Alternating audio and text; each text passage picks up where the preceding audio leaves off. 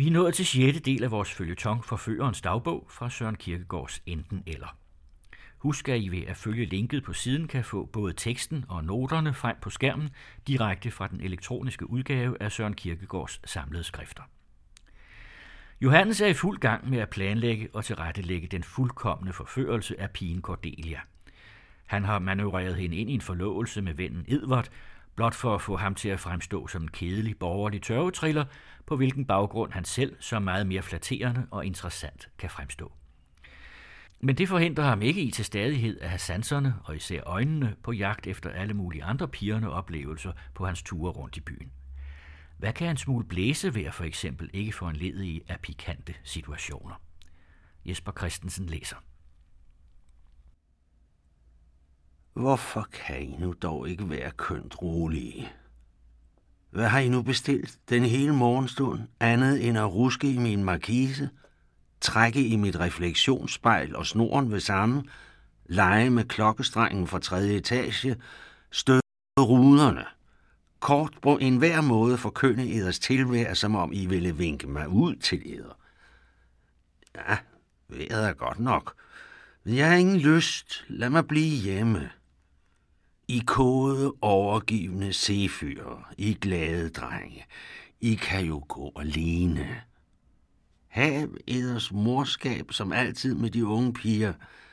Ja, jeg ved det. Ingen forstår så forførerisk at omfavne en ung pige som I. Det er forgæves, hun vil sno sig fra æder. Hun kan ikke vikle sig ud af eders slynger. Og hun vil det heller ikke. Tige køle og svale. Ophisse ikke. Går deres egen gang. Lad mig blive udenfor. Så har I ingen fornøjelse deraf, mener I. I gør det ikke for jeres egen skyld. Nu vel, jeg går med. Men på to betingelser. For det første, der bor på Kongens Nytorv en ung pige. Hun er meget dejlig, men har til lige den uforskammenhed ikke at ville elske mig. Ja, hvad værre er, hun elsker en anden. Og det går så vidt, at de spacerer med hinanden under armen. Klokken et ved jeg, at han skal hente hende. Nu lover I mig, at de stærkeste blæsere blandt æder forblive skjulte et eller andet sted i nærheden, indtil det øjeblik, da han med hende træder ud af gadedøren. I samme moment, som han vil dreje ned ad Stor Kongensgade, styrter dette detachement sig frem, tager på den høfligste måde hatten af hovedet på ham og fører den med en jævn fart netop på en alens distance foran ham. Ikke hurtigere, til da var det tænkeligt, at han vendte hjem igen. Han tror bestandig i næste sekund at gribe den. Han slipper end ikke hendes arm. På den måde fører I ham og hende gennem Stor Kongensgade, langs volden til Nørreport, til Højbro Plads. Hvor lang tid kan der vel medgå dertil? Jeg tænker cirka en halv time. Klokken halv to præcise kommer jeg fra Østergade. Når helt detachement nu har ført de elskende ud midt på pladsen, der gøres et voldsomt angreb på dem, ved hvilket I også rive hendes hat af. Splitte hendes krøller ad, bortføre hendes sjæl, mens under alt dette hans hat jublende går højere og højere til værs. Kort I frembringer en konfusion, så hele det højstærede publikum, ikke jeg alene, udbryder i en skokkerlatter, hundene begynder at gø, tårnvægteren er klemte. I mager det således, at hendes hat flyver hen til mig, som bliver den lykkelige, der skal overrække den. For det andet.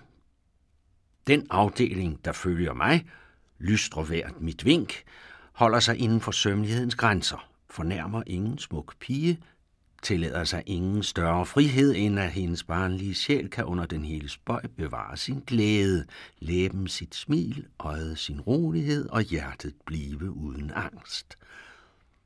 Våger en af æder at bære æder anderledes, altså skal æders navn være forbandet.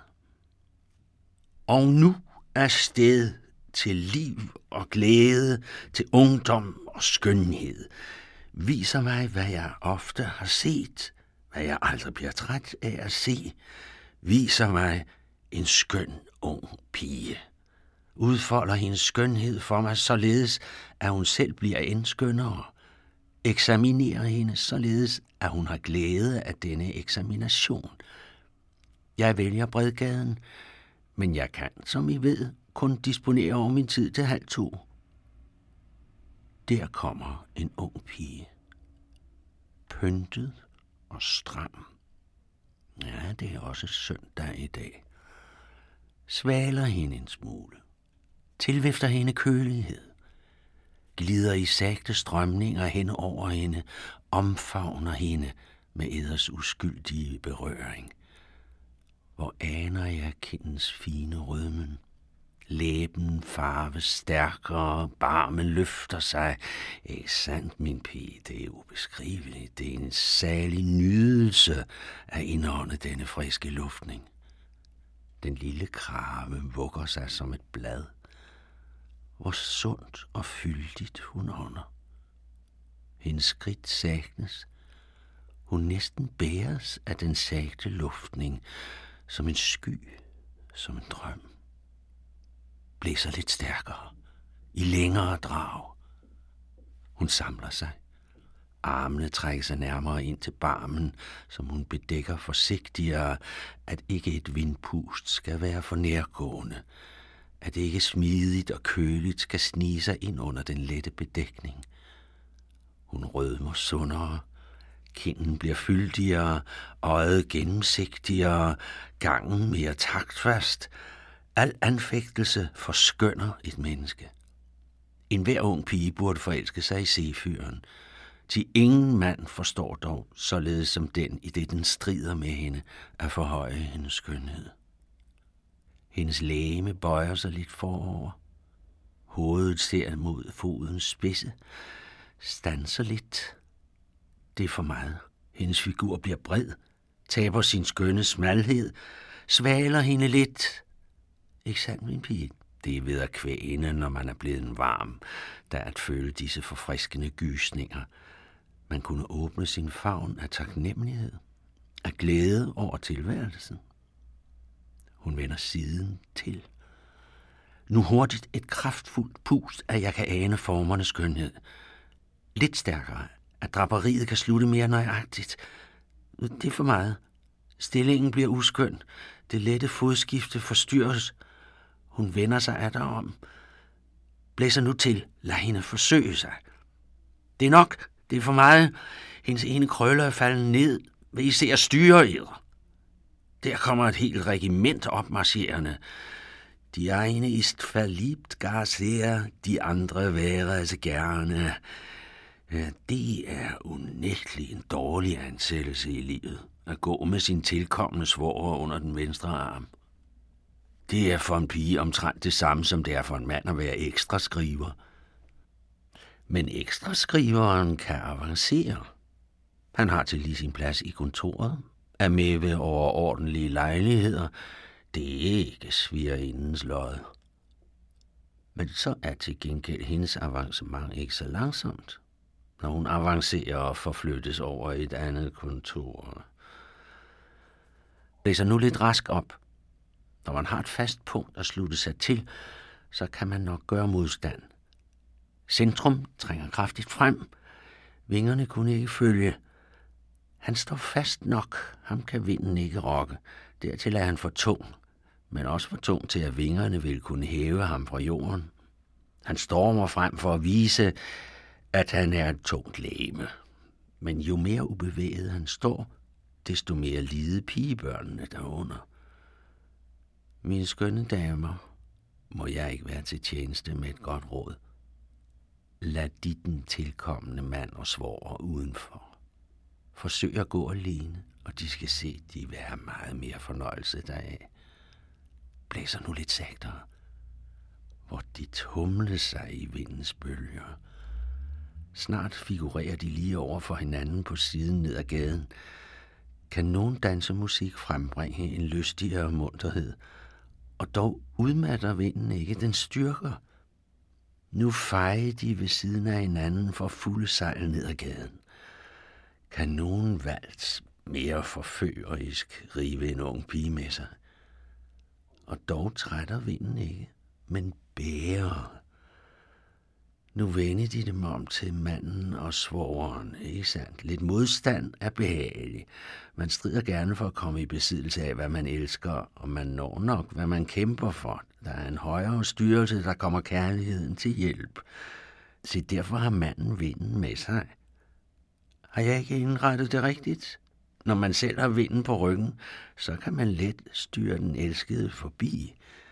Men når man har den mod sig, så kommer man i en behagelig bevægelse. Så flyr man hen til den elskede, og vindens pust gør en sundere og mere fristende og mere forførerisk, og vindens pust køler læbens frugt, der helst vil nydes kold, fordi den er så hed, som champagne heder i det, den næsten isner. Hvor de le og snakke, og vinden tager ordene bort, er her nu også noget at tale om. Og de lærer af dig og bøje sig for vinden og holde på hatten og vogte på fødderne. Stanser nu, at de unge piger ikke bliver utålmodige og vrede på os, eller bange for os. Ret så, resolut og gevaldig, det højre ben foran det venstre. Hvor ser hun sig dristig og kæk om i verden? Ser jeg ret, hun holder jo en under armen. Altså forlovet. Lad se, mit barn, hvilken præsent du har fået på livets juletræ. Oh ja, det ser virkelig ud til at være en meget solid forlovet. Hun er der i forlovelsens første stadium. Hun elsker ham, vel muligt, men dog flagrer hendes kærlighed, hvid og rummelig løst om ham. Hun ejer endnu den kærlighedens kåbe, der kan skjule mange. Blæser lidt til.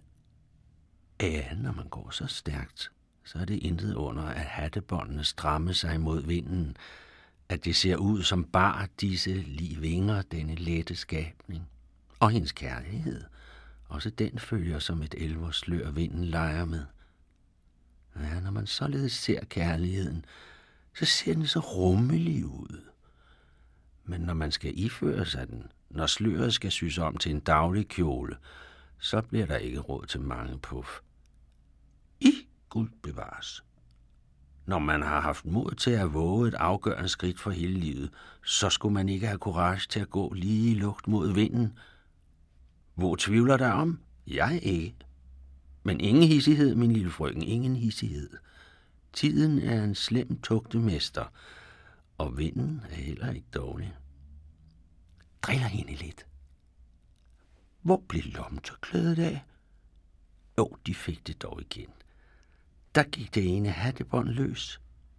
Det er rigtig højst generende for den tilkommende, som er nærværende. Der kommer en veninde, som de skal hilse på. Det er første gang, hun ser dem som forlovet. Det er jo for at vise dem som sådan, at de er her i bredkaden, og fremdeles agter dem ud på lang linje.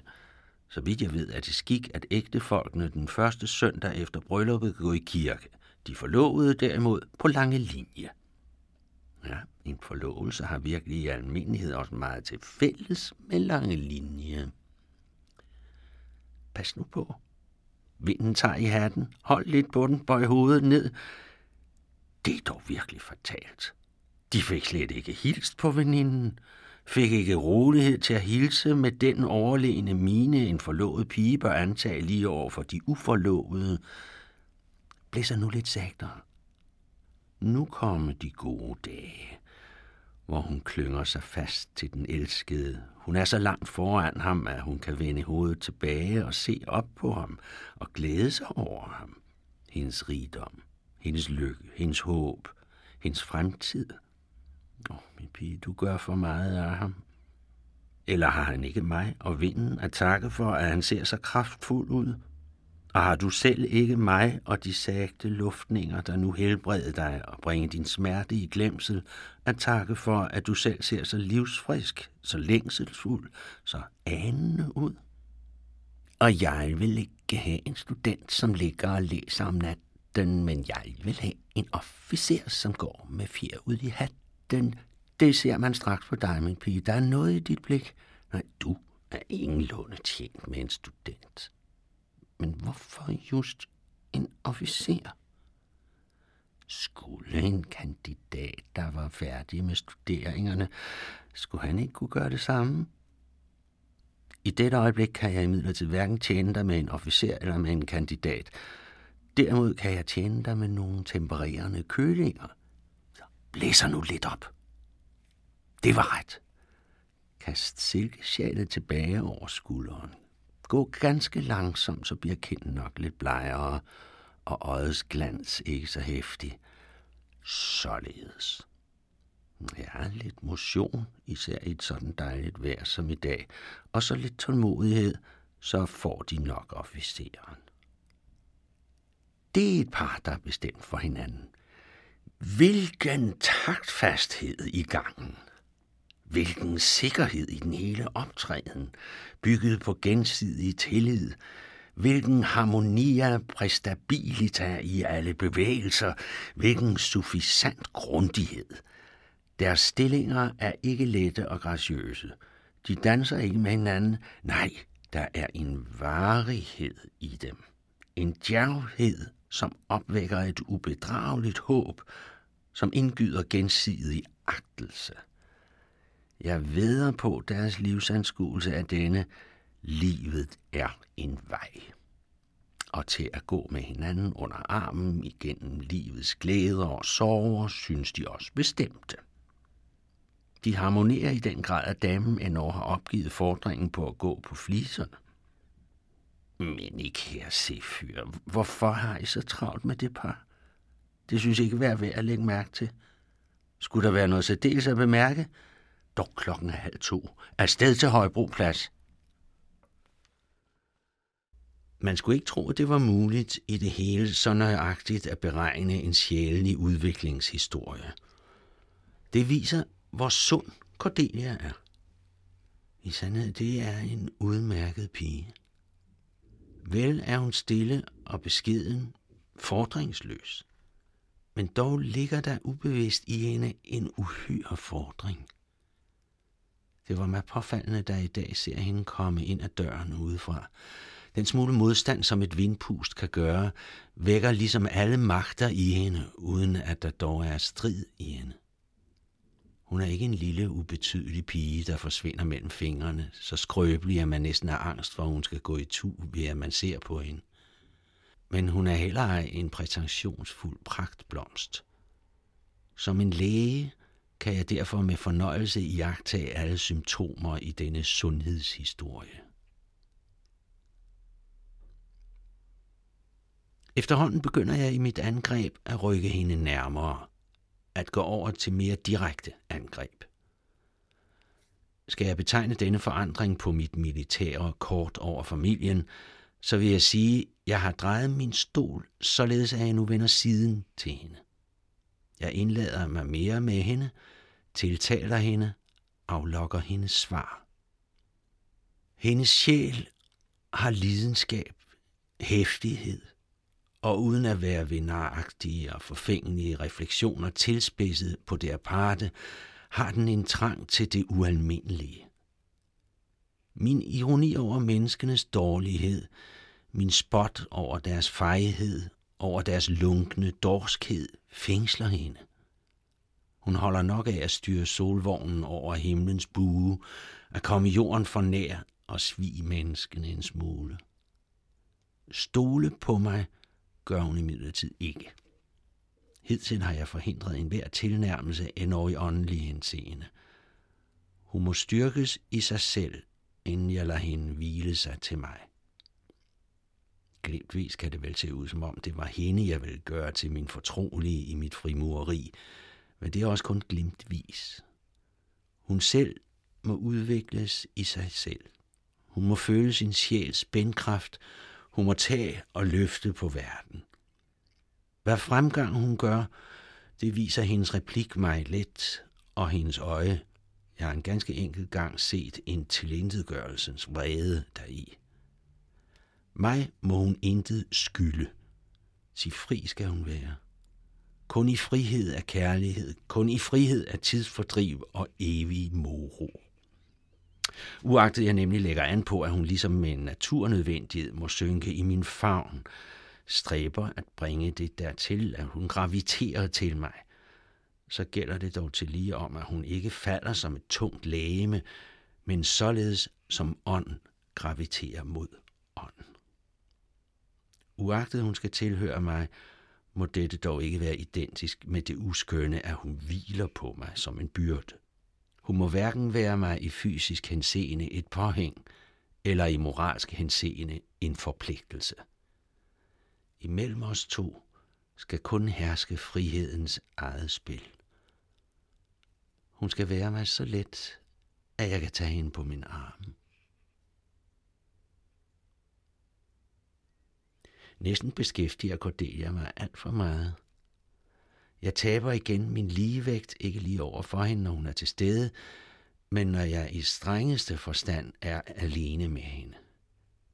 Jeg kan længes efter hende. Ikke for at tale med hende, men blot for at lade hendes billede svæve mig forbi. Jeg kan liste mig efter hende, når jeg ved, hun er gået ud, ikke for at blive set, men for at se. Forleden aften fuldtes vi ud af døren fra Baxters. Edvard ledsagede hende. I største hast skiltes jeg fra dem, ilte om af en anden gade, hvor min tjener ventede mig. I et nu var jeg klædt om og mødte hende endnu en gang, uden at hun anede det. Edvard var da stum som altid. Forelsket er jeg vist nok, men ikke i almindelig forstand og dermed må man også være meget forsigtig. Det har altid farlige konsekvenser, og man er det jo kun én gang. Dog kærlighedens Gud er blind. Når man er kløgtig, kan man nok narre ham. Kunsten er i forhold til indtryk at være så modtagelig som muligt. At vide, hvad indtryk man gør på, og hvad indtryk man får af enhver pige. På den måde kan man endnu være forelsket i mange på én gang, fordi man er forskelligt forelsket i den enkelte. At elske en er for lidt. At elske alle er overfladiskhed. At kende sig selv og elske så mange som muligt. At lade sin sjæl skjule alle elskovens magter i sig, således at hver får sin bestemte næring, mens dog bevidstheden omfatter det hele. Det er nydelse. Det er at leve.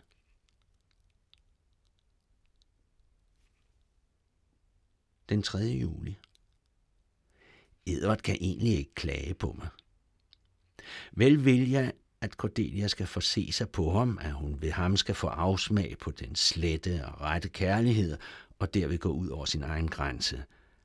Men dertil hører netop, at Edvard ingen karikatur er. Så hjælper det ikke. Edvard er nu ikke blot i borgerlig forstand et godt parti. Det har i hendes øjne intet at betyde. En pige på 17 år ser ikke på slikt. Men han har adskillige personlige, elskværdige egenskaber, som jeg søger at hjælpe ham at sætte i det fordelagtigste lys. Som en pyntekone, som en dekoratør, styrer jeg ham så godt ud som muligt efter husets kræfter. Jeg, jeg hænger stundom lidt lånt stas på ham. Når vi der føles ad derhen, er det mig ganske besynderligt at gå ved hans side – det er mig, som var han min bror, min søn, og dog er han min ven, min jævnaldrende, min rival. Farlig kan han aldrig blive mig. Jo mere jeg derfor kan få ham hævet, da han dog skal falde, desto bedre.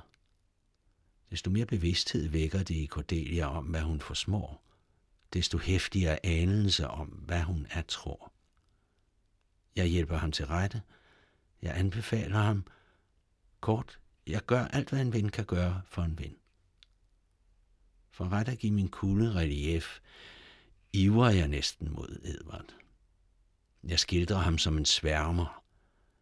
Da Edvard slet ikke ved at hjælpe sig selv, så må jeg trække ham frem. Cordelia hader og frygter mig. Hvad frygter en ung pige? Ånd. Hvorfor? Fordi ånd udgør negationen af hele hendes kvindelige eksistens. Mandlig skønhed, et indtagende væsen osv. er gode midler. Man kan også gøre erobring med dem, men aldrig vinde en fuldkommen sejr. Hvorfor? fordi man bekriger en pige i hendes egen potens, og i hendes egen potens er hun dog altid den stærkeste. Ved hende midler kan man bringe en pige til at rødme, til at slå øjet ned, men aldrig frembringe den ubeskrivelige, besnærende angst, der gør hendes skønhed interessant. Non formosus erat, sed erat facundus ulixes, et tamen equoreas torsit amore deas. En hver bør nu kende sine kræfter. Men det er noget, der ofte har oprørt mig, at selv de, der har gaver, bærer sig så fuskeragtigt ad. Egentlig burde man straks kunne se på en hver ung pige, der var blevet en offer for en andens, eller rettere for sin egen kærlighed, i hvilken retning hun er blevet bedraget. Den øvede morder fører et bestemt stød, og det erfarne politi kender straks gerningsmanden, når det ser såret. Men hvor træffer man slige systematiske forfører, hvor slige psykologer?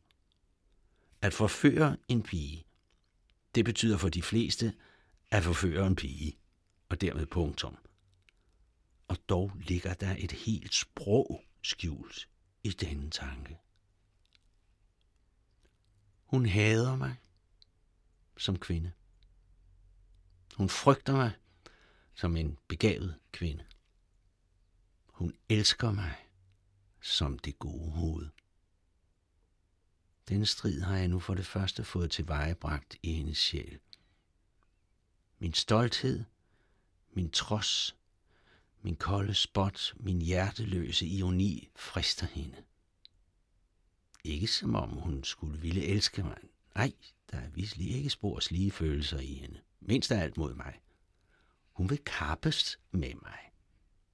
Den frister hende, den stolte uafhængighed lige over for mennesker. En frihed som arabernes i ørkenen. Min latter og særhed neutraliserer enhver erotisk udladning. Hun er temmelig fri mod mig, og for så vidt der er nogen tilbageholdenhed, er den mere intellektuel end kvindelig. Hun er så langt fra at se en elsker i mig, at vi blot står i forhold til hinanden som to gode hoveder. Hun tager mig i hånden, trykker mig i hånden, lærer, viser mig en vis opmærksomhed i ren græsk forstand. Når da ironikeren og spotteren længe nok har gækket hende, der følger jeg hin anvisning, der findes i det gamle vers. Ridderen breder ud sin kappe så rød og beder skøn jomfru at sidde derpå. Ikke udbreder jeg imidlertid min kappe for at sidde med hende på jordens grønsvær, men for at forsvinde med hende i luften, i tankens flugt. Eller jeg tager hende ikke med, men sætter mig overskrevs på en tanke, hilser af hende med hånden, kysser på fingeren, bliver usynlig for hende, kun hørlig i det bevingede ord susen, bliver ikke som Jehova mere og mere synlig i stemmen, men mindre og mindre, fordi jo mere jeg taler, jo højere stiger jeg. Der vil hun med, afsted på dristige tankers flugt. Dog, det er kun et eneste øjeblik. I næste moment er jeg kold og tør.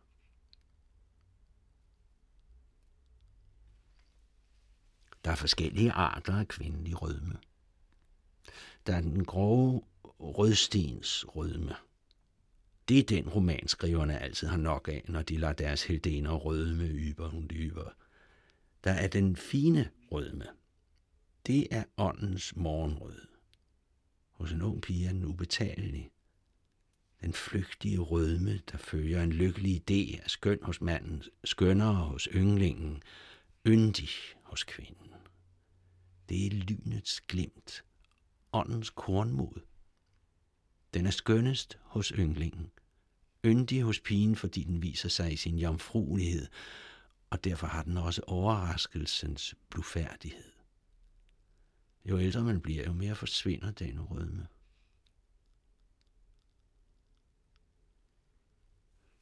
Stundom læser jeg noget højt for Cordelia. I almindelighed meget ligegyldige ting. Edvard må som sædvanligt holde lyset. Jeg har nemlig gjort ham opmærksom på, at det var en meget god måde, på hvilken man kan sætte sig i rapport til en ung pige, at låne hende bøger. Han har også vundet af skinnet derved. til hun er ham ret forbunden derfor. Den, der vinder mest, er mig, til jeg bestemmer valget af bøger og står bestandigt udenfor. Her har jeg en hvid tumleplads for mine observationer. Jeg kan give Edvard, hvilke bøger jeg vil, da han ikke forstår sig på litteratur. Jeg kan våge, hvad jeg vil, i hvilket som helst ekstrem. Når jeg nu kommer sammen med hende om aftenen, der tager jeg ligesom tilfældigvis bogen i hånden, bladrer lidt i den, læser halvt højt, roser Edvard for hans opmærksomhed. Jeg ville ved et eksperiment i aftes forvisse mig om hendes sjæls spændkraft. Jeg var rådvild, om jeg skulle lade Edvard låne hendes Schillerske digte, for at jeg tilfældigvis kunne støde på Teklas sang, der skulle forelæses, eller Bürgers digte. Jeg valgte det sidste, fordi især hans Lenore dog er lidt overspændt, hvor skøn den ellers er. Jeg slog Lenore op, læste dette digt højt med al den patos, der var mig mulig. Cordelia var bevæget. Hun syede med en ilsomhed, som var det hende Wilhelm kom at afhente. Jeg stansede. Tanten havde hørt til uden sønderlig deltagelse. Hun frygter sig hverken for levende eller for døde Wilhelmer. At desuden heller ikke tysken ganske mægtig. Fandt sig derimod ganske i sit S, da jeg viste hende det skønt indbundne eksemplar og begyndte en samtale om bogbinderarbejde. Min hensigt var at tilintetgøre hos Cordelia indtrykket af det patetiske i samme øjeblik, som det var vagt. Hun blev lidt angst. Men det var mig tydeligt, at denne angst ikke virkede fristende, men unheimlich på hende.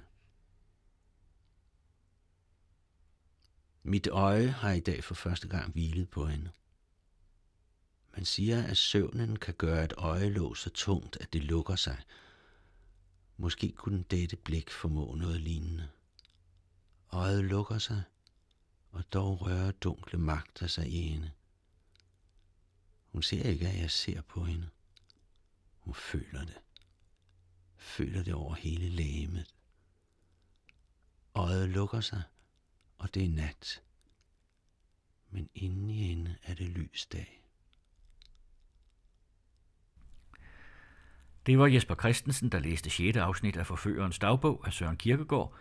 Det er Carsten Farov, der har tilrettelagt, og der er endnu 8 afsnit tilbage.